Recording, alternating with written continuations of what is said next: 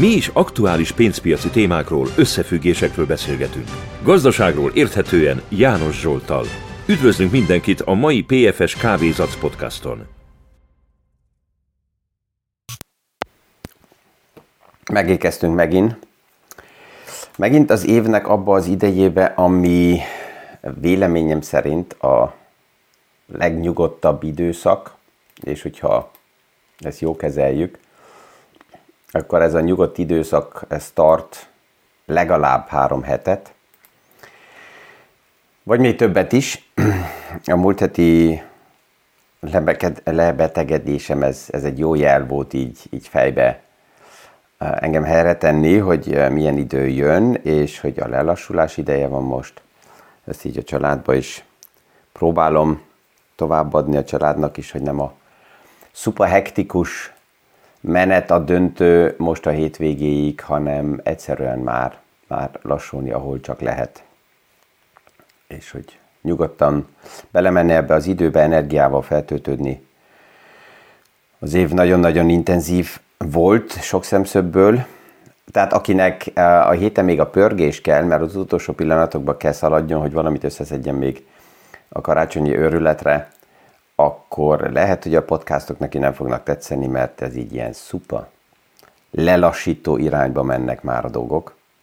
Ezzel meg is néztem azt is, mert jött a kérdés, hogy hasonló lesz-e karácsony és szilveszter között az idő, mert uh, ugye az idén ideális, um, vállalkozó szemszögből ideálisan esnek az ünnepnapok, uh, pont mindig a hétvégére, tehát itt nagyon uh, napokkal egyensúlyozni és menekülni a munkavilágból nem lehet, vagy nem kell, és hogy akkor hogy lesz ez a podcastokkal is, független ettől, hogy hova esnek az ünnepnapok.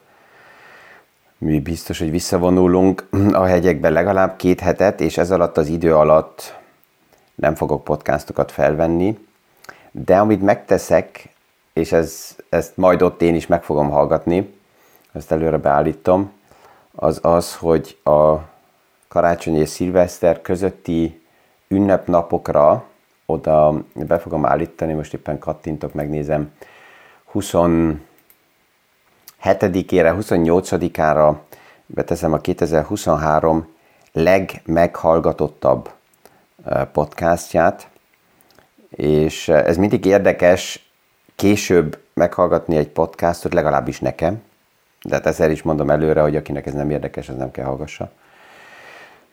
Um, az, hogy melyik podcast, azt persze nem mondom el, hát ez, ez megmarad, mint ilyen karácsonyi meglepetés, de azt jelezhetem, hogy az év elejéről volt.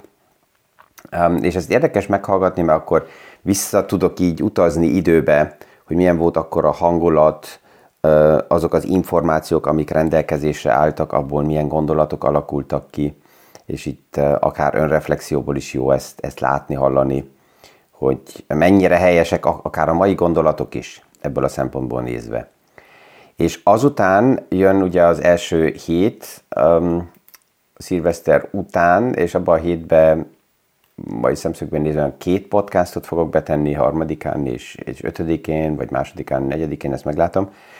Az egyik az lesz, amelyikre a legtöbb visszajelzés, kérdés, de akár megjegyzés is jött um, 2023-ba, és um, azután jön egy olyan téma, ami, amely az, az, az én kvázi kedvenc témám volt 23-ba, vagy ha el kellene döntsem, hogy csak egy podcast marad meg, akkor melyiket tartanám meg, és ez lesz um, egy, egy harmadik. Aztán majd 8-ától újra itt a stúdióból elindul a menet, elindul az élet. Így lehet, hogy egy páran most felkapják a fejüket, hogy ó, akkor mi lesz most a, a, a Santa Claus Rally-ról nem is fogok beszélgetni. Hát ezen a héten elég lesz, hogy ezt, ezt, ezt megbeszéljük. És az, aki azt a kérdést felteszi, hogy nem, nem, nem lesz Santa Claus Rally, vagy ha, ha lesz is, akkor ez mikor lesz, hát ennek azt kell mondjam, hogy hát érdemes belenézni, abba, ami eddig történt a piacokon az elmúlt hetek, napok alatt, és ha november elejétől, megnézzük a piac fejlődését, akkor, akkor a karácsonyfa alatt elég, elég szép ajándékok vannak benne a tőkepiac oldaláról nézve. És a múlt héten egy ilyen kiértékelés került a hétvégén a kezembe, az volt látható, hogy um, a Fed gyűlés után az egyik legerősebb napot láttunk, és elég messze vissza kell menjünk, ezért egészen 2009-ig, hogy a tőzsdék ennyire, főleg az amerikai tőzsde, hogy az ennyire erősen reagáljon a J. Paul beszédére, mint, mint most.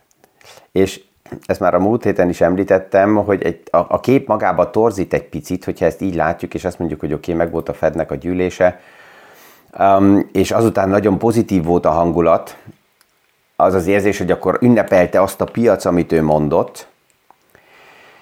Részben igen, és részben pont a pessimista hozzáállás azelőtt vezetett oda, hogy ennyire erős volt azután a reakció, és ha csak visszagondolunk 2009-be, akkor 2009 elején nagyon-nagyon pessimista volt a piaci hangulat, tehát hogyha megnézzük, akkor 2009 márciusában volt a mélypont a piaci hangulatokban, és akkor volt a Fednek egy gyűlése, és akkor is mint most is. Most nem volt negatív a hangulat, de meg volt az, hogy oké, okay, a Fed jönni fog, de már annyit elővett a piac, hogy ezért nagyon-nagyon-nagyon sokan sortoltak.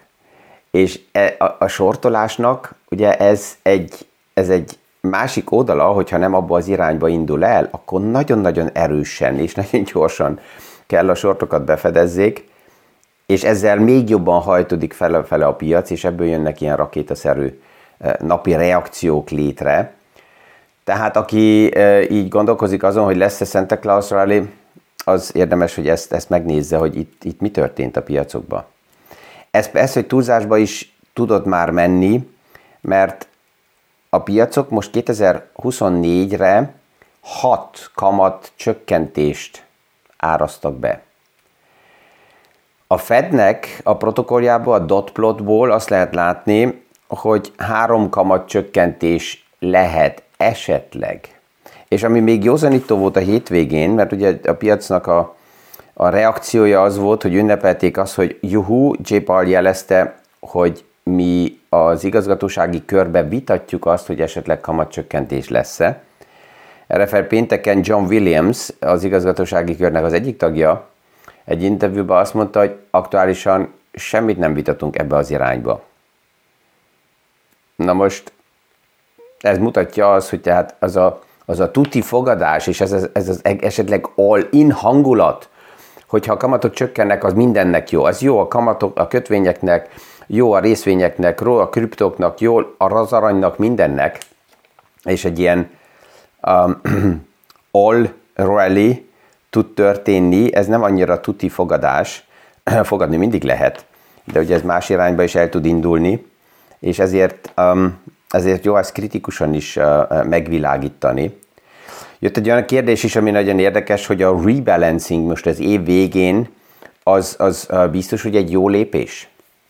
És tehát ugye minden, minden um, portfólióval kapcsolatos lépésnek megvannak erőnyei, és megvannak hátrányai. Még egyszer vissza, mit jelent a rebalancing?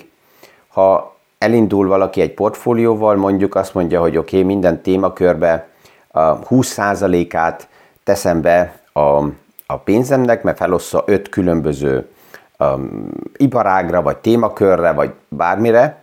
Ez lehet 5, lehet 10, lehet 20, tehát megvan egy alap kiegyensúlyozott portfólió. És ez elindul, az év végére különbözően alakulnak a különböző iparágak, van olyan, amelyik visszaesett, ez azt jelenti, hogy annak a százalékos aránya az összportfólióval akkor csökkent, és vannak olyanok, amelyik nagyon erősen emelkednek, mint például 24-ben is a, a technológiai szektor, akkor ennek az iparágnak az aránya százalékban növekedett. A rebalancing abból indul ki, hogy akkor bizonyos időkben ezt visszavesszük, tehát az, ami erős volt, abból eladunk, és az, ami gyenge volt, abba belevásárolunk. És ebből már érezhető az, egyik, az egésznek a pszichológia hatása, hogy az, ami tetszik, ami jó, ami viszi a portfóliómat, azt eladom, és az, ami gyenge, és ahol emocionálisan esetleg akár nem is érzem jó magam, oda bele kell vásároljak. Ez akkor helyes, ha abból a modellből indul valaki ki, hogy a nap végén minden iparág, minden szektor, minden társaság növekedni fog, és ugyanúgy célba fognak szaladni.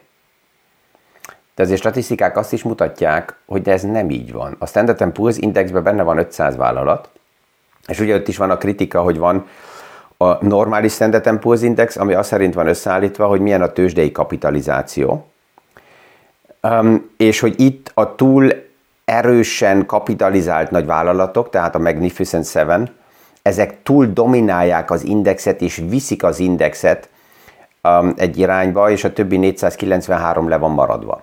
Ehhez képest ott van az úgynevezett equal weight, tehát ahol nem tőzsdei kapitalizáció szerint van összeállítva az index, hanem az 500 uh, vállalatnak mind százalékban ugyanannyi az aránya, és az Equal Weight Index az nem emelkedett olyan erősen például 2023-ban sem, mint a, az egyszerű index. De ha megnézzük a statisztikákat, akkor azt látjuk, hogy minden iparágba, szektorba, regióba, hát vannak legjobb vállalatok, és ezek viszik a piacot.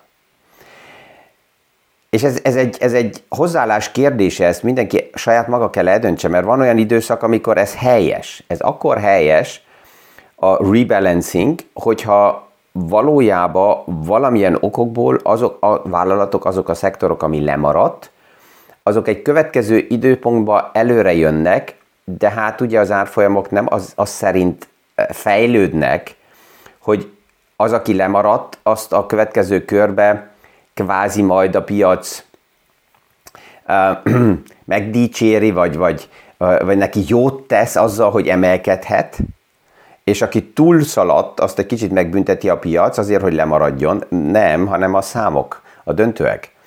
És általában azt látjuk, hogy a gyengébb vállalatok, azok a szektorok, aminek nem sikerül a top kategóriába lenni, azok inkább kiesnek a piacból, lemaradnak, csődbe mennek, átveszik őket, felvásárolják, mint a top vállalatok. Ez um, például General Electricnek uh, Jack Welch alatt volt mindig egy stratégiája, azt mondta, hogy oké, okay, minden piacban, ahol mi vagyunk, ott egy célunk van, minimum a top 3, de azon belül a top pozíción lenni. Kész.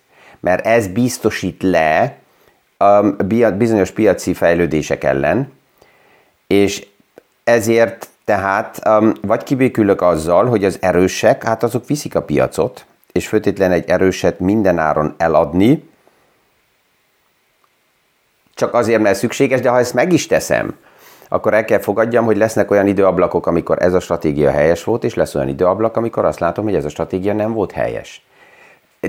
De megint ugyanoda kerülünk vissza, hogy egy tuti, százszázalékos modell, amit, hogyha végigviszek, az nem létezik, hanem, hanem a témával kell és érdemes újra és újra dolgozni, foglalkozni. Ez passzol ahhoz is, ami még így a végén esetleg egy érdekes kérdés, mert ez is jött egy hallgatótól, hogy hogy sikerül nekem hasonlóan így a gyermekemnek megadni azt a, azt a vagy meggyőzni, hogy tehát hogy én meg szeretném győzni a gyermekemet, hogy érdemes a tőkepiacsal foglalkozni. És hogy ez hogy tud nekem sikerülni. Ez kiváltotta ugye az a, az a podcastok, amivel elmeséltem, hogy a Leonnal most jóval intenzívebben, mint, mint um, eddig foglalkozunk a tőkepiacokkal.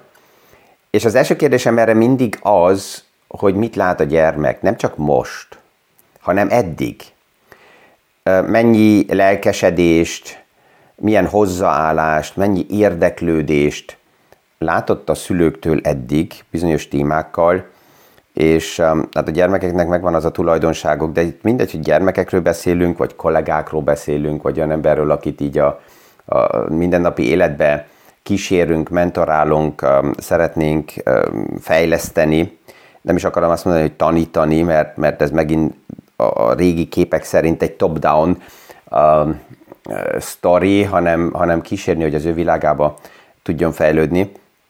És a kérdés az, hogy mit mondunk és mit látnak. És a gyermekek hallják, hogy a szülők mit mondanak, de látják. És érzik főleg, hogy hogy gondolkoznak, és látják, hogy mit tesznek.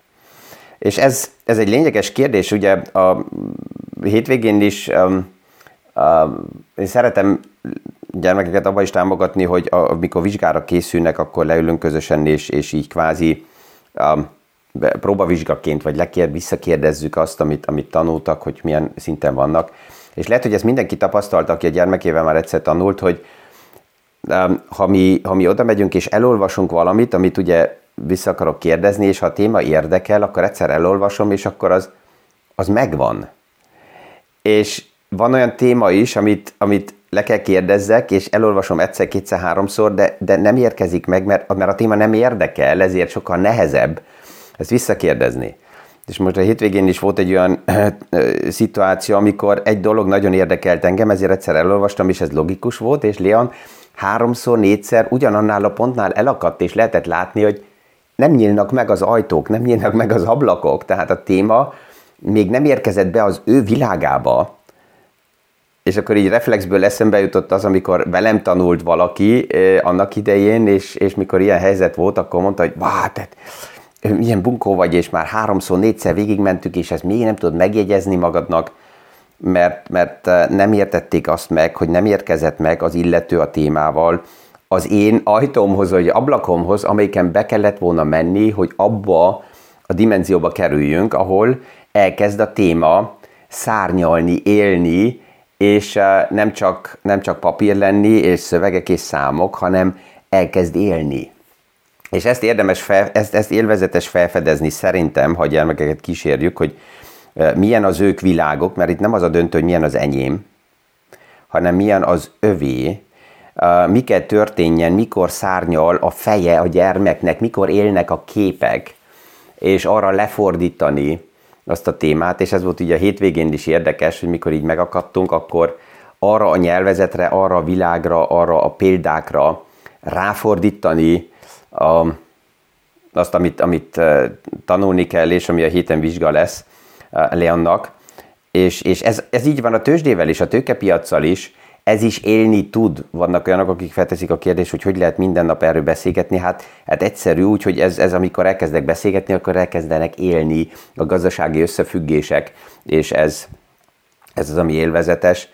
Um, karácsonyhoz ez pont passzol, nem tudom, hogy most az, az a filmnek milyen a neve, amikor egy um, idősebb úrnak van egy karácsonyi uh, üzlete, egy, egy ilyen karácsonyi ajándékboltja, és egy fiatal lányot dolgozik, és de pont ezt keresi az idősebb ember, hogy annak szeretné átadni az egészet, mert vissza akar vonulni, akinek sikerül nem csak eladni a tárgyakat, amit ott vannak, hanem azzal a szenvedélye bemenni az üzletbe, hogy elkezdjenek élni, és amikor bejön a hölgy, akkor, akkor elindul egy ilyen, egy ilyen összehangolt varázs világ, és ez minden témában működik. Ez működik a matematikánál, a fizikánál, a történelemnél, a gazdasági összefüggéseknél, a tőkepiacnál, a tőzsdénél, mindennél.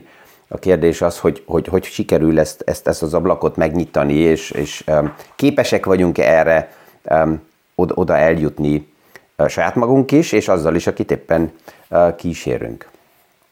Látom, hogy még sok témát összeírtam, de hát ez jó, mert ezen a héten is így a, cooldown fázisba még lesz gondolat, amit nem teljesen a mindennapi tőzsdéhez passzolóan még be tudok építeni, hogy így nyugodtan megérkezzünk és leszálljunk ezen a héten, és azután valójában legyen idő legalább egy-két hetet csak reflektálni, energiát tankolni, és a következő lépésekre felkészülni. Ezzel ma is kellemes napot kívánok mindenkinek, és mint mindig, viszonhallásra a következő PFS Kávézac podcastig.